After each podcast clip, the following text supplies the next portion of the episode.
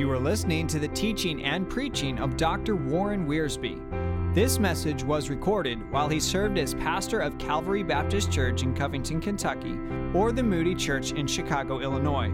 For additional resources, please visit two prophet u dot com. That's the number two, P R O P H E T U dot com. And now, Doctor Warren Wiersbe.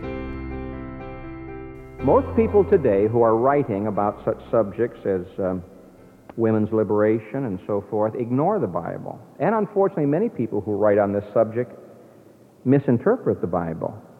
I hope that during this series we'll be finding out what God really has to say about all of us as we meet the various women of the Bible. Now, Eve, of course, is the first one. You can't go beyond that. She is the mother of the whole thing. And um, she presents to us God's ideal for womanhood, not in her sin. No one in sin is an ideal. But when God put Eve on this planet, he was saying to us, now here is the ideal. Here is the great example in three areas. If we were to interview Eve this evening and say to her, now, what is the message that you're trying to convey to us, Eve? She'd say something like this. God has a standard, and I am the example of that standard in three areas. First, Eve is telling us what a woman ought to be. Secondly, Eve is telling us what marriage ought to be. Now, some of you are not married. Some of you have no intention of getting married. Some of you may wish you weren't married. I don't know. But we need to know about these things. First of all, she tells us what a woman ought to be, and then what marriage ought to be, and finally, what the church ought to be. You say, well, Pastor, how in the world does the church get into this? Well, you're going to find a number of references over in the New Testament to Eve that relate to the local church. When Paul wanted to warn the church, he went back to Eve. When Paul wanted to instruct the church, he went back to Eve. Let's take the first area. Eve says to us, I am the example of what a woman ought to be. Now, when you read this story in Genesis chapters one and two, you can't help but take womanhood and just lift womanhood up and honor and dignify womanhood. Someone was discussing women's liberation with me recently. There are some areas of women's liberation that I think can be very helpful. Quite frankly, I see no reason why a woman working at the same job that a man does shouldn't get the same salary and the same benefits. There's some areas that I think are tragic, not because they aren't asking enough, it's because they aren't, not because they're asking too much, but because they aren't asking enough. Uh, the women's lib movement in many areas is not dignifying women the way God does it. They've left God out of the picture. Now, the dignity of woman comes from three sources. Number one, she was created by God. When Adam finished having the zoo parade by him, uh, they discovered two things. Number one, many of these animals were in pairs. And secondly, none of them really suited him. We've taken that word helpmeet and we've manufactured a new word, helpmeet. But God really said, I'm going to make a helpmeet for him. I'm going to make a helper suitable to him. I'm going to make someone face-to-face with him. And in spite of the fact that men love dogs and cats and guppies and salmon and all sorts of things, nothing was found that was suitable for man. God created woman. And this is her first mark of dignity. Her first source of dignity is she was created by God. Matthew Henry puts it so beautifully. You ought to read Matthew Henry sometime. He's a quaint old commentator, but he has some great things to say. Matthew Henry says, if man is the head of creation, and he is, woman is the crown that God put on the head. I like that. Because God's crowning act of creation was not making man, it was making woman. God looked around and said, there's one thing that's not good. Behold, this is good. Behold, it's good. Behold, it's very good. One thing is not good. This man's alone. Now, the fact that God created woman means this. Number one, she reflects God's image. You noticed in chapter one, in the image of God created he them. It wasn't just Adam who was made in the image of God. Eve was made in the image of God. And this means that she had a mind to think with, just like Adam. And she had emotions to feel with, just like Adam. She had a will to decide with, just like Adam. She had a spiritual nature that matched that nature of God, so she could have fellowship with God, just like Adam.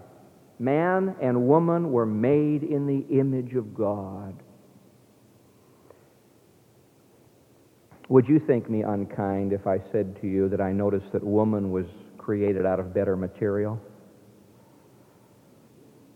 Man was made from the dust of the ground, but the woman was made from the living flesh of man. How close could God get to Adam's heart? Again, Matthew Henry speaks up and says she was not made from his head to rule over him, or from his feet to be trampled by him, but from his side to be protected by his arm and to be close to his heart. Fanciful? No, I think he's got something. Created in the image of God. So that woman stands before God just as man, created in the image of God. She reflects God's image. Secondly, she shares God's rule. God said, let them have dominion. Now, you people are good Bible students, so I don't have to go into this in detail. When you read the book of Romans, Paul does not say, by one woman's sin, he says by one man's sin. When you read First Corinthians, he does not say, in Eve all men die. He says in Adam. Adam was the head of the race.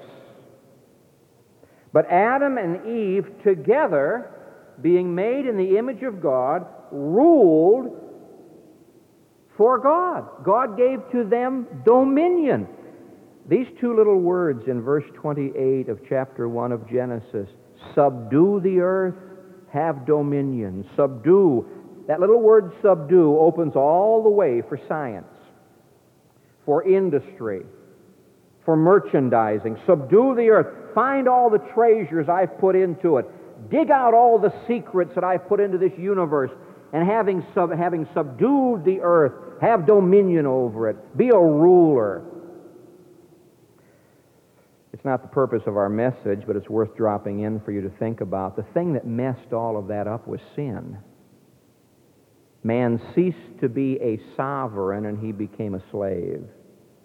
And the world over which he should have ruled began to rule him. But man, was, woman was created in God's image. She shares God's rule.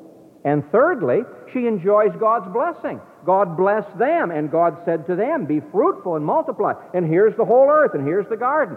She is to share God's blessing, and she is to do God's will. When God laid down the regulations for managing the garden, Eve was involved in this. Now, her dignity comes from the fact that she was created by God, but it doesn't stop there. The second source of her dignity is this: she was created for man. Now, you look at me and say, wait just a minute. That to me would be a source of indignity, created for man. Just stop and think.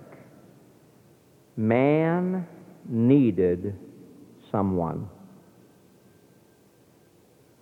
The fact that God created this very special person to be his help meet for him indicates that Adam truly was not as complete as he could have been. Perfect, yes, but not as complete as he could have been. There was no opportunity for growth, no opportunity for development. He needed someone matching him who could draw out the very best in him. What our Lord is saying to us here, And ladies, whether we like it or not, it's scriptural. First Corinthians eleven nine, the woman was made for the man. You know what this means? This means you are God's gift to man. Now, if that isn't dignity, I don't know what is. Not to be a slave. Oh no, Eve, before sin came in, ruled with Adam. Eve, before sin came in, enjoyed the blessings with Adam. Eve, before sin came on the scene, was sharing in the image of God. And she was God's gift to Adam. Now, here at Moody Church, we minister to a number of single young adults. And the purpose of our single young adult ministry is not weddings. We're glad whenever single young adults become husband and wife, if that's the will of God. Our purpose in this ministry is to let them know they are people, and nobody is traveling third class because he's single or she's single. We have never felt here at the Moody Church that everybody is supposed to be married. Even Jesus taught that. But we do believe that people need people. And for the most part, a man needs a wife. But there are some people to whom God has said, no, you're going to be single. Some people, said Jesus, are born without the prospect of marriage. Some do this themselves because of situations. Men do it to them. Some for the kingdom of God's sake. But the point I'm making is that she was created for man. She was God's gift to men. He needed her. It does not say it's good for, it's not good for the woman to be alone. I have watched this in over twenty-five years of ministry. Let a woman die. Let the wife die, and the husband has a rough, rough time. But let the husband die, and invariably the woman just keeps right on going. There is something about man that requires woman. Not just the physical part, the emotional part, the spiritual part, whether you're married or not. I mean by that, even singles need singles to help grow emotionally, intellectually, and spiritually. So she was created for man, God's gift to man. May I make a further statement? First Corinthians chapter eleven, verse seven, the glory of man. That's what Paul says, that the man is the glory of God, and the woman is the glory of the man. You say, I don't like that. I think what he means by that is the woman was made from the man, and the place of the woman, watch me now, in the church. Not in the Standard Oil Building, not at O'Hare Field, not at Woolworths, in the church, is to bring glory to God by submission to the man. Not slavery. Not subjugation, not dictatorship, but gracious, loving, godly submission. We'll go into that in a little while. Her first source of dignity created by God. Her second source of dignity created for man. The, the presence of women is an indication that back at the beginning God said it's not good for the man to be alone. He needs something. Now, as I mentioned before, sin came along and made a mess of all this. They were made in God's image, and sin marred God's image. We can't think the way we're supposed to think. Sin has darkened our minds.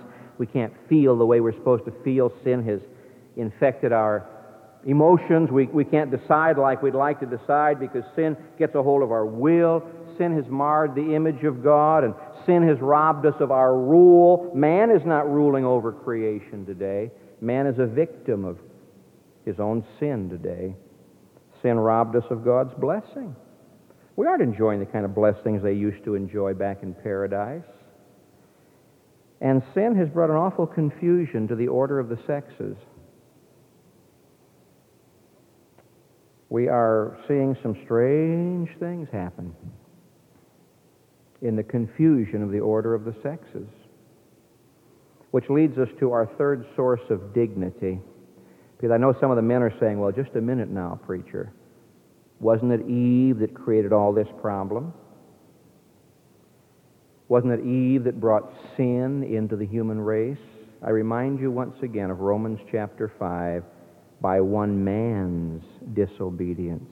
You see, Eve's sin did not infect the whole human race because she was deceived. God did not bring judgment upon her, and that is through her to the whole human race, because she was deceived. Adam was not deceived. When Eve offered sin to her husband, he could see the consequences of it. Adam deliberately, with his eyes wide open, sinned against God. It's in Adam that all men die. But here's the interesting thing. Eve was created by God. Eve was created for Adam. Woman was chosen to make possible salvation. After Eve had sinned and after judgment had been pronounced, then God says it's through the seed of the woman. And so if any man is tempted to look down upon the woman and say, you brought sin into this world, the woman might be tempted to look down upon the man and say, but we also brought the Savior into the world. It's through the seed of the woman. In fact, that's the entire Old Testament history. The entire Old Testament history is the working out of Genesis three fifteen. Satan fighting against God, the seed of the woman, the godly line, fighting against the seed of the serpent, the ungodly line. And you have clash after clash and battle after battle. And there are some points in history where it looks as though God's losing. But then there comes a little baby to Bethlehem through the channel of a godly Jewish girl named Mary, and God wins the battle. It's through the woman that salvation has come into the world. Because our Lord Jesus Christ was not the seed of a man. When you read the genealogy in Matthew chapter one, begat, begat, begat. Now the birth of Jesus was on this wise. Oh, something different, something special. Adam was made without a man or a woman. Eve was made with the man alone. Cain and Abel came from the man and the woman. Jesus came from the woman without the man. He who lived for all eternity having a heavenly father and no mother came into this world having an earthly mother and no earthly father. And it was through the seed of the woman. The dignity of woman. And Eve is saying, this is what a woman ought to be. She must remember she's created in the image of God. She must remember she's created to fulfill God's purpose. She has tasks to do that the men cannot do. And she's not there as a slave of men. She's there as the servant of God. Now, Eve comes along and says there is a second area. I won't spend as much time on this one because it's rather warm tonight. Eve is not only an illustration of what a woman ought to be, from God's hand, in God's hands, to God's glory, and sin wrecked all of that, sad to say. She's also a, a reminder to us of what a marriage ought to be. Let's talk about this first wedding. Strange wedding. Nobody asked, what did the bride wear? There were no guests there. Nobody signed the guest book. Nobody sang. There were no delays waiting for the mother-in-law to show up. This first marriage was planned and performed by God. And I would remind you, friends, that every marriage ought to be planned and performed by God. I'm thankful for the healing that the Holy Spirit can give to broken hearts. Every time I preach from this pulpit here at Moody Church, I know there are people out there who have gone through the heartache and the headache and the back break of divorce. And there are many people who would say, Pastor, I wish I could do this all over again. I'm glad the gospel heals. I'm glad that anyone can come to Jesus Christ and say, all right, Lord, I've made a mess of my home, or there's some things I couldn't even control.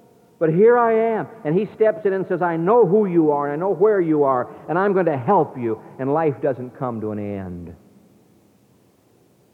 And I'm grateful for a church family that doesn't force people who have had these heartaches to travel second class. I'm grateful for a church family where you people reach out your arms of love and you say, look, we love you, God bless you, come on, be a part of our family. We want to help you all we can. That's why we're here. This city is filled with broken-hearted people from broken homes. And our job is not to be prosecuting attorneys. Our job is to be loving brothers and sisters. And I'm glad for that fellowship we have here. But the place to solve the problem is not after, it's before. And we begin with this statement. This marriage was planned by God. God said, he could have said, you know, uh, Adam, uh, maybe you ought to marry this um, kangaroo. Never have to buy her any purses.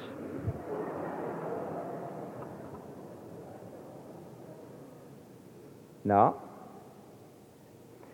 No, God said, Adam, I want you to marry someone who's fit for you. I believe from the very beginning God is saying, don't be mismatched. Find in the will of God, if you're to be married, that girl, that fella, who matches you, who, who will, who will take your weaknesses and add strengths, and who will find from your strengths that weaknesses are helped. From the very beginning, God matched people. Opposites attract if you're magnets, but not people. When I counsel couples who are going to get married, I often ask the question, always ask the question, well, what do you have in common?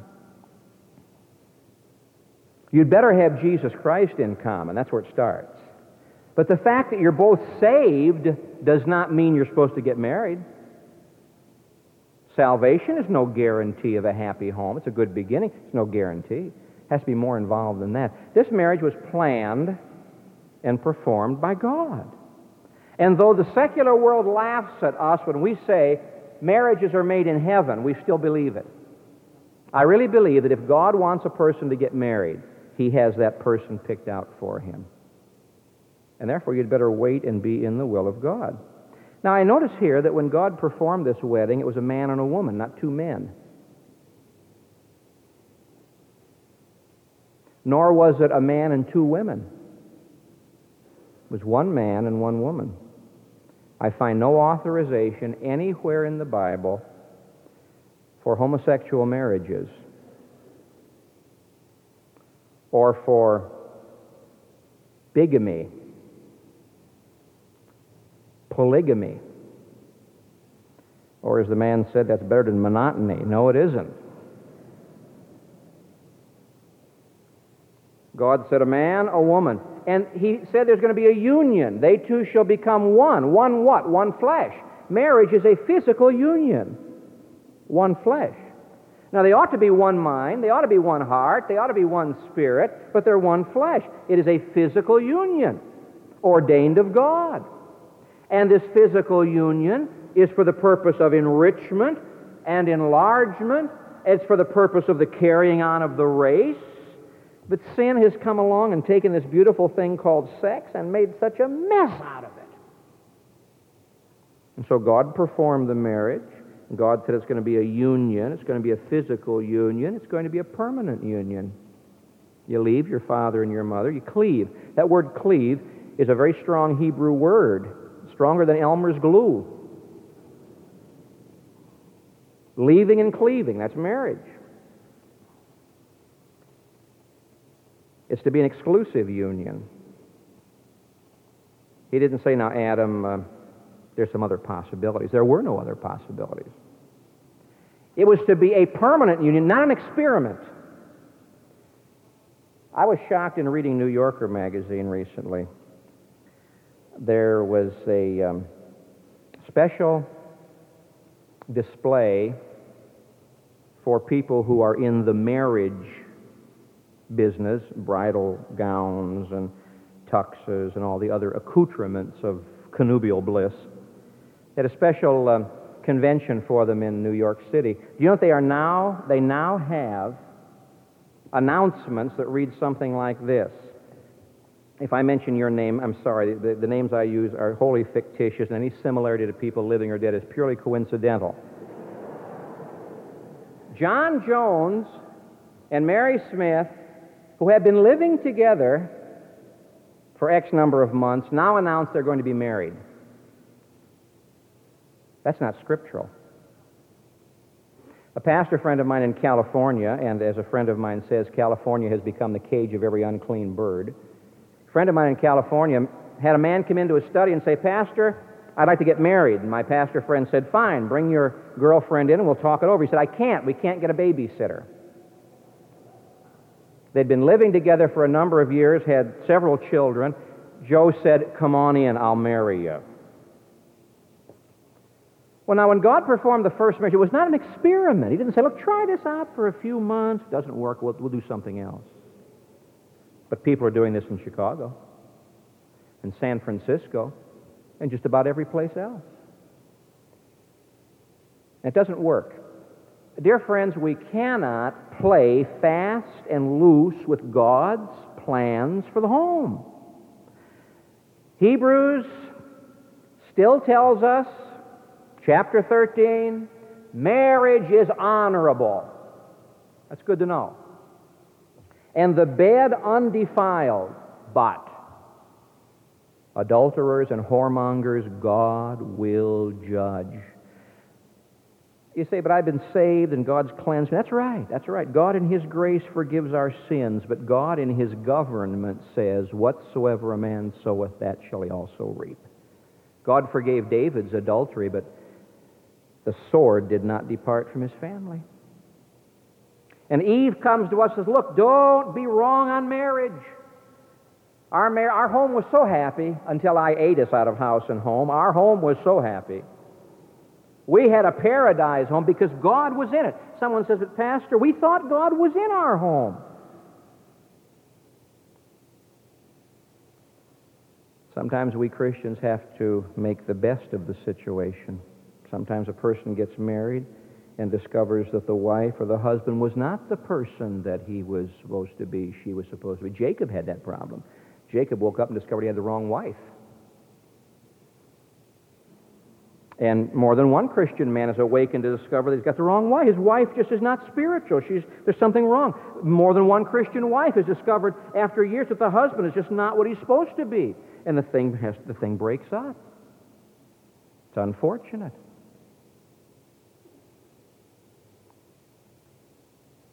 Eve says to us, "Let God plan it, let God perform it, and let God keep it like it ought to be." Eve would have to confess, "Until I sinned, everything was going great in our home." The great wrecker of marriages is still sin, which quickly leads us to our third area. Eve tells us not only what a woman ought to be and what a marriage ought to be, but she tells us what a church ought to be. There are a number of references to Eve over in Well, I never preached to bring down the house, but it's about to start, I think. Anybody hurt? Anybody hurt? Okay, just be seated, folks, and uh, it won't happen again, at least not with the same one. Just just be seated. Don't you can sit somewhere else if you want to. Thank you very much. Sorry it happened. Was anybody hurt? Was anybody hurt? All right, just be seated then. Thank you. We've had a very moving meeting tonight. All right, we'll check into this after it's all over. Now, don't all of you sit looking up like this, because you'll end up with stiff necks, and the Bible warns us about stiff-necked people. Eve tells us what a church ought to be. Let's just go through this very quickly now. Number one, Eve shows us the origin of the church. When God wants to tell us where the church came from, He goes back to Eve. In Ephesians chapter five, He says, now, uh, a man ought to love his wife, and a woman ought to submit herself to her husband, because uh, this is the way it was back in the beginning. Back in the beginning, Moses said, a man leaves his father and his mother, cleaves to his wife, they two become one flesh. We are bone of his bone We are flesh of his flesh. Now, I don't have to explain this to you because you know it already. When you watch God performing the first surgery, you see Calvary. Eve was made for Adam. The church was made for Christ. Eve was God's love gift to Adam. The church is God's love gift to Christ. Adam had to pay a price to get his wife. Blood was shed. Jesus Christ on the cross had to pay a price to get his bride. Blood was shed. D L Moody has a very moving paragraph in one of his sermons. Mister Moody could reach heights of, of real oratory. And uh, he was talking about uh, telling the disciples, Jesus telling the disciples to, to go to Jerusalem and witness. And someone says, but in Jerusalem they they uh, they rejected you and they crucified you. He said, yes, go find that soldier who pierced my side and tell him there's a nearer way to my heart than that. I like that. When my Lord was on the cross, his side was open just as Adam's side was open. And from that side came blood and water. And from his side came the church. And so Eve says to us, the church is of divine origin. Men, I'm sorry to have to say this to you. Eve was created in paradise. Adam was created outside and put in. Eve was created in paradise.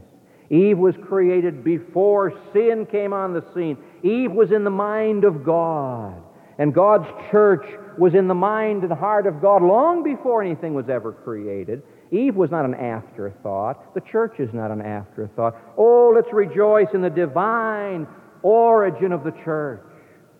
Jesus had to die on the cross for the church to come into existence. Now, Eve is also a warning to the church. We'll turn now in uh, Second Corinthians chapter eleven. And verse three, Eve is a warning to the church. Second Corinthians eleven three. This is one of the few times in the New Testament when Eve is mentioned. But I fear lest by any means as the serpent beguiled Eve through his craftiness, so your mind should be corrupted from the simplicity that is in Christ. Back in verse two, Paul says, I'm jealous over you with godly jealousy. I have espoused you to one husband, that I may present you as a chaste virgin to Christ. You know what he's saying here? Just as Eve was unfaithful to Adam by listening to the serpent and not listening to her husband, so churches must be very careful. Paul is picturing himself here as a father.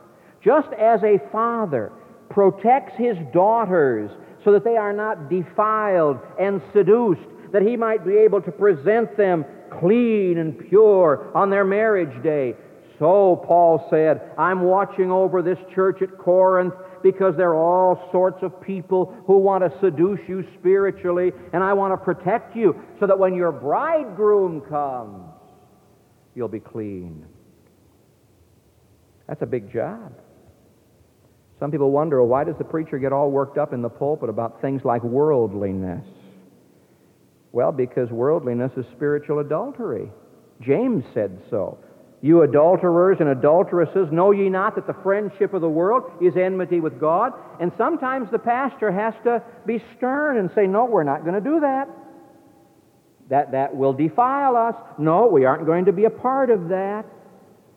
And sometimes we're looked upon as being fanatics or narrow-minded. Well, I would rather be a fanatical, narrow-minded father who protected his daughter so that she might enter into the joys of the honeymoon than to be so weak and so unconcerned that the church is defiled. So Eve is a warning to the church. Eve is also an instruction to the church. Quickly, we're going to look at First Timothy chapter two. She is an instruction to the church.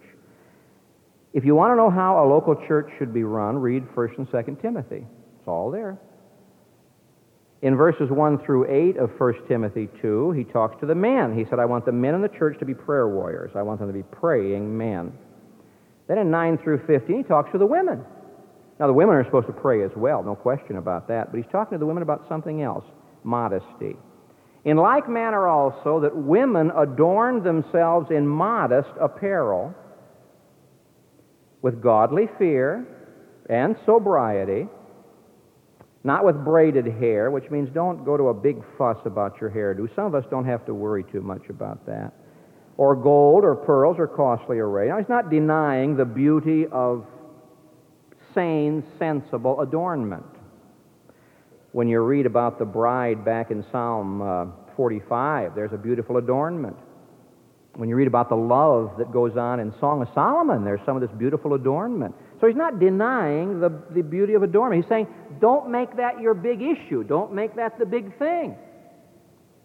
But, which becometh women professing godliness with good works.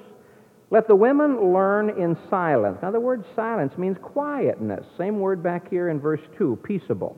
Doesn't mean women can't talk. Doesn't mean women can't pray or teach. I don't believe the Word of God is teaching that women should be ordained in the preaching of the Word. I believe women can bear witness to the Word. Two of the greatest preachers I've ever heard were women. One was Amy Lee Stockton. The other was Ruth Stahl.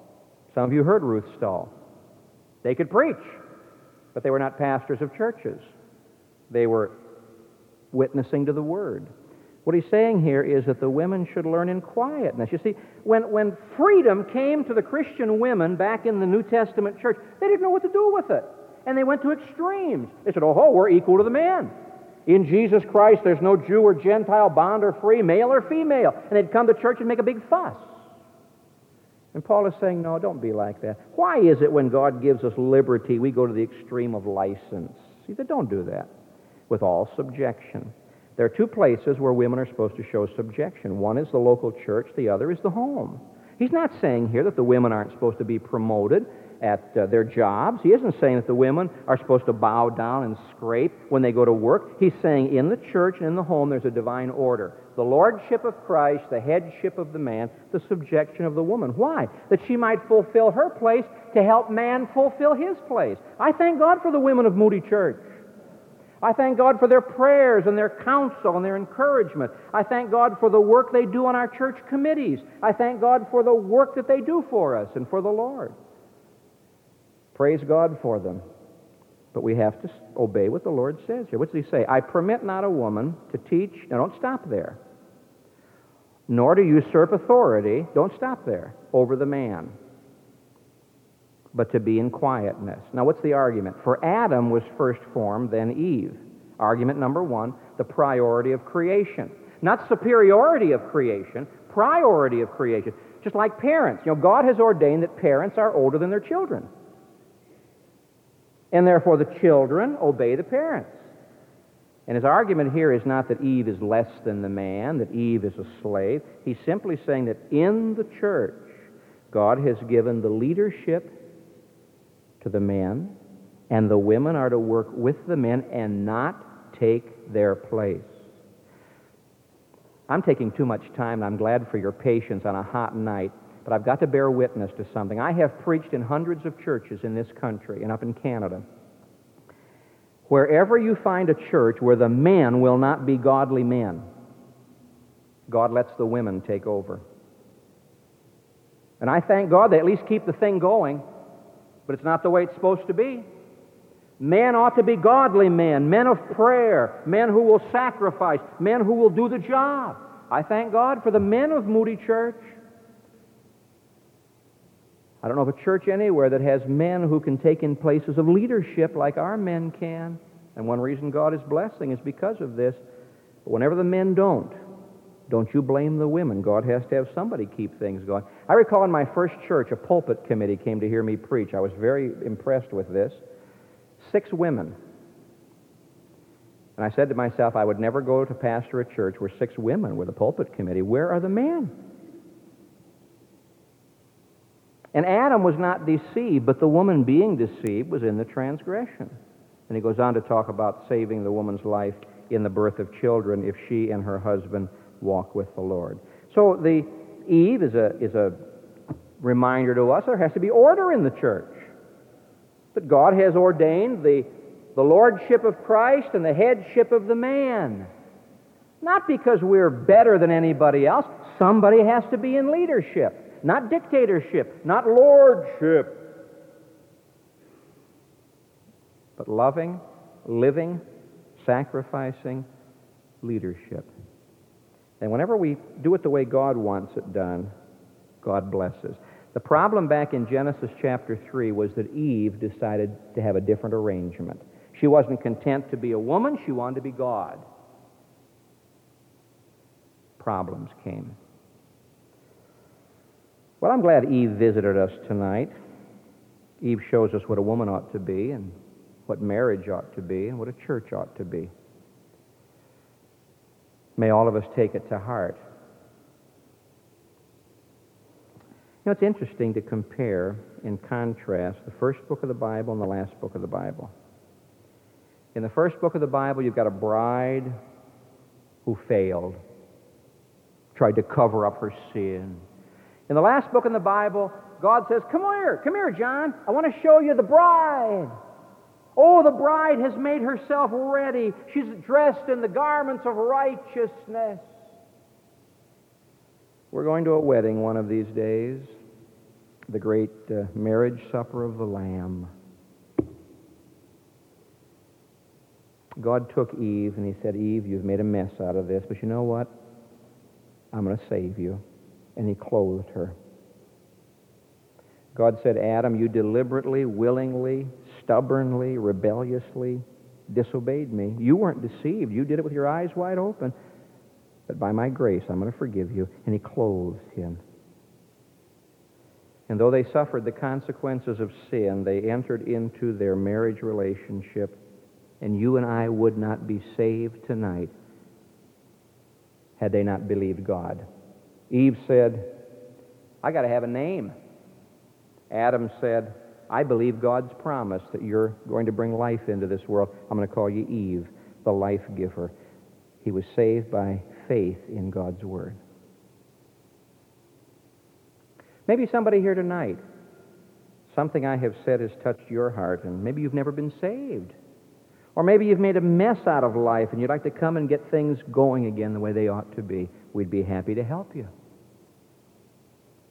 Every woman should walk out of this auditorium tonight, every saved woman, and say, thank God he has called me and saved me and given me dignity and nobility, and I'm going to do my work the way God wants me to do it. And every man ought to say, thank God he has called me and saved me and given me nobility and dignity, and I'm going to do his will. And together we're going to work, not fighting, cooperating, not competing, building, to the glory of God. Heavenly Father, help us to get back to first principles. We hear so many wild ideas these days, and I pray, Father, you'll help us just to believe your word and to act upon your word and to be what you've called us to be. I pray for any here tonight who need to make spiritual decisions. Lord, you know the heart. Help them to do your will for Jesus' sake. Amen. All of Doctor Warren Wiersbe's material is owned and managed by ScriptText. The material contained in this podcast is copyrighted and is for personal use only, not to be duplicated or sold without prior written consent from ScriptText.